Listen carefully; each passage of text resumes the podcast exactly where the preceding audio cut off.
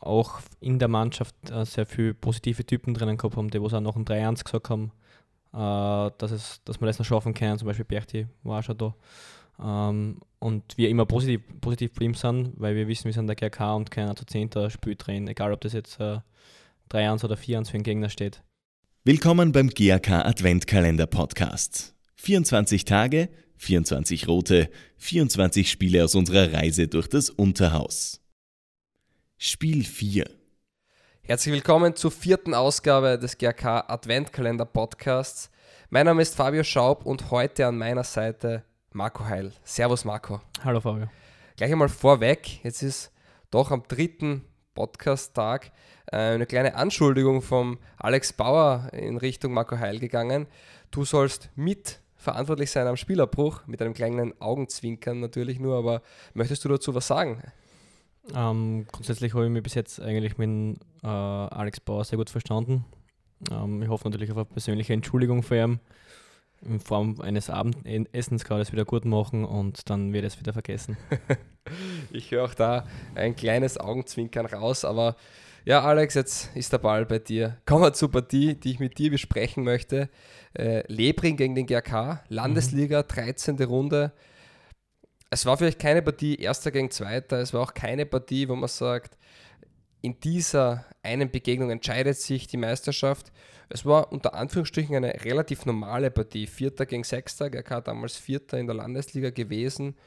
Es war aber ein 4 zu 4, es war eine Marco Heil Show und es war eine Partie, die uns allen noch in Erinnerung geblieben ist. Wie hast du die Partie in Erinnerung? Ähm, ja, grundsätzlich war das, glaube ich, die zweite Partie, nachdem ich eins von meinen vielen Comebacks gegeben habe. Ähm, war natürlich sehr motiviert. Ähm, und was ich mir erinnern kann, also in Lebring habe ich immer gern gespielt, weil der Platz immer super ist zum Spielen. Also da draußen ist immer sehr schön und fühle mich ziemlich wohl. Und ähm, ja, die Partie ist, glaube ich, gut gestartet für uns. Ich habe gleich nach 14 Minuten, nachdem der Alex Davic einen, einen Pass abgefangen hat von den Gegnern und mir hergespielt hat, das 1 0 gemacht.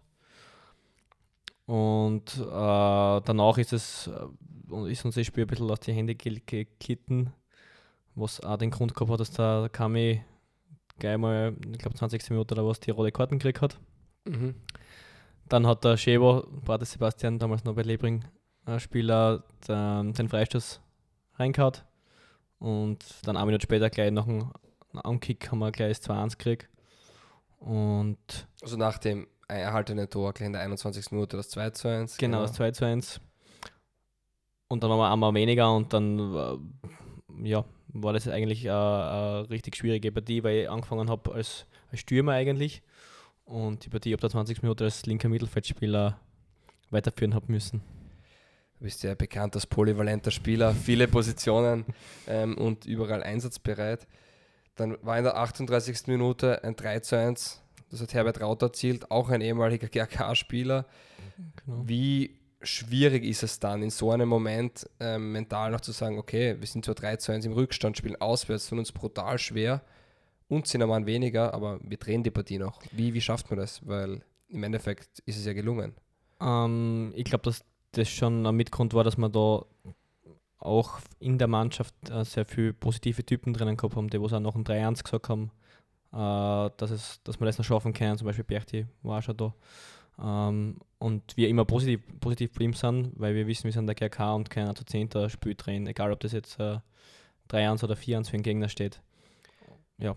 Brutal wichtig natürlich dann auch wieder dein Tor in der 40. Minute. 3 zu 2, man geht in die Halbzeit und hat nur ein Tor Rückstand. Und dann kann man sagen, okay, ein Tor kann man immer erzielen, sei es ein Standard oder wie du sagst, der GK ist sicher auch mit 10 Mann in der Landesliga immer für einen Treffer gut gewesen. Dann kommen wir aus der Halbzeit raus, findet nicht ganz so in die Partie und in der 60. steht es 4 zu 2. Und ich glaube, da haben dann viele GK-Fans gesagt, heute wird es heute wird's eng, heute wird es schwierig. Wie war dann die Schlussphase, vor allem die letzte ähm, halbe Stunde? Ja, da muss ich kurz einhaken. Nach dem 4-2 habe ich dann selber auch kurz einmal nicht mehr dran gedacht, dass man mhm. das Spiel noch positiv bzw äh, in, a, in einem Punktegewinn drehen können. Ähm, was ich dann auch noch dazu sagen muss, ich wollte eigentlich in der 70. Minute dann austauscht werden, ähm, weil ich ja vorher nicht so viele Spiele gehabt habe, beziehungsweise ich bei dem Spiel äh, ohne Kreuzband gespielt habe und ich schon ziemlich müde war. Und dann habe ich zum, zum David, also Preis David, äh, rausgesagt, dass ich müde bin und gerne austauscht werden möchte. Dann hat er gesagt, er würde mich gerne austauschen, aber wir haben leider schon dreimal gewechselt. Ähm, und ja, und die Schlussphase war dann äh, ziemlich turbulent. Ich kann mich nur erinnern, dass äh, Lebring ab der 75. Minute eigentlich stehen K.O. war und wir mit 10 Mann eigentlich auf A-Tor gespielt haben. Und dann war das 4-3 von Alex Davic, eine schöne Flanke vom, vom Dominik Messner. Ähm, uns super einkäpfelt und dann und dann ja, haben, wir, haben wir eigentlich den, den Glauben zurück, zurückbekommen, dass wir das Spiel noch positiv gestalten können. Da waren noch 10 Minuten übrig, reguläre genau. Spielzeit.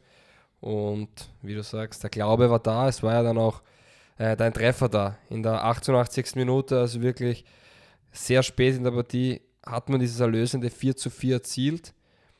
Und das war, vielleicht beschreibt das doch mal, es war aus einem Winkel, wo man sagt, naja, muss man jetzt nicht unbedingt schießen, weil aus physikalischen Gründen ist es unwa relativ unwahrscheinlich, dass er reingeht. Ähm, ja, ich kann mich noch erinnern, es ist ein hoher Ball gekommen, ich habe den Ball einmal aufhupfen lassen und abblockt, weil der Gegenspieler von hinten nach vorkommen wollte. Dann habe ich in der Mitte in Graf Lukisch reingehört, dass ich den Ball reinspielen äh, soll. Und dann habe ich mir nur gedacht, bevor ich in Graf Luki den Ball aufspiele, weil der halt nicht sicher nicht rein, äh, probiere es aus einem unmöglichen Winkel. Und ja, ich muss sagen, es war sicher eines der, der schönsten Tore, nicht nur für den GRK, sondern auch in meiner Karriere. War definitiv die richtige Entscheidung, weil es ja zum Torerfolg geführt hat. Genau.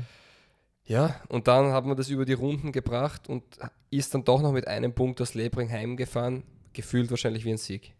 Ja, natürlich, wenn du äh, in der bis zur 82. 14-2 hinten bist auswärts und äh, mit und 70 Minuten in, mit, in Unterzahl spielst, ist es äh, natürlich wie ein gefühlter Sieg und hat uns sicher mental sehr viel weitergebracht, äh, in Richtung äh, im, im Frühjahr nachher, dass wir gesehen haben, okay, es ist egal, was passiert, wir können immer punkten, beziehungsweise die Spiele noch drehen. Da ist auch diese GRK-Mentalität dann wieder entfacht, die man über die letzten sieben Jahre immer wieder in wichtigen Partien ähm, aufs Feld gebracht hat und eben auch an diesem Tag wieder das Unmögliche möglich gemacht hat. Und es gibt dann extrem viel Glaube, extrem viel Kraft auch für die kommenden Spiele.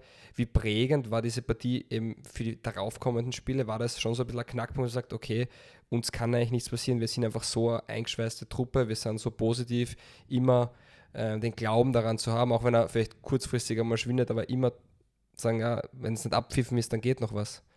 Ja, äh, wie, vorher, wie vorher gesagt, dass das ist schon äh, wichtig zu sehen, auch, dass, man, dass man solche Spiele hat. Es ist nicht immer nur wichtig, dass man die Spiele dann 3-4-0 gewinnt, sondern einmal, dass man solche Spiele dabei hat, wo du siehst, okay, es, es passiert, wir kriegen an 20 Minuten rote Karten, du bist 3-1 hinten, du bist 4-2 hinten. Und trotzdem, trotzdem hast du bis zum Schluss äh, noch den Glauben, dass du das Spiel gewinnst.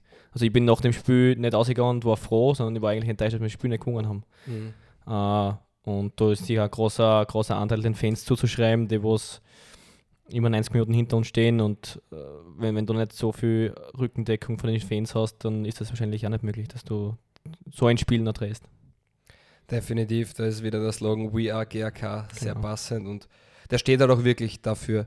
Danke fürs Zeitnehmen, danke fürs Plaudern über eine Partie, die, glaube ich, nicht nur der ganzen GRK-Familie, sondern auch dir sehr am Herzen liegt. Und ja, auch danke für die drei Tore damals jetzt noch einmal. Hast du noch etwas an die GK-Familie auszurichten? Ähm, nein, ich wünsche allen nur eine schöne Adventzeit, äh, frohe Weihnachten an alle, guten Rutsch ins neue Jahr und an alle, die äh, meckern auch über Facebook und so. Der GK wird sicher im Frühjahr mehr Spiele gewinnen und besser dastehen und dann hoffe ich, dass die ganzen Jammerer wieder weg sind. Danke, dir, dir wünschen wir auch eine erholsame und eine schöne Weihnachtszeit.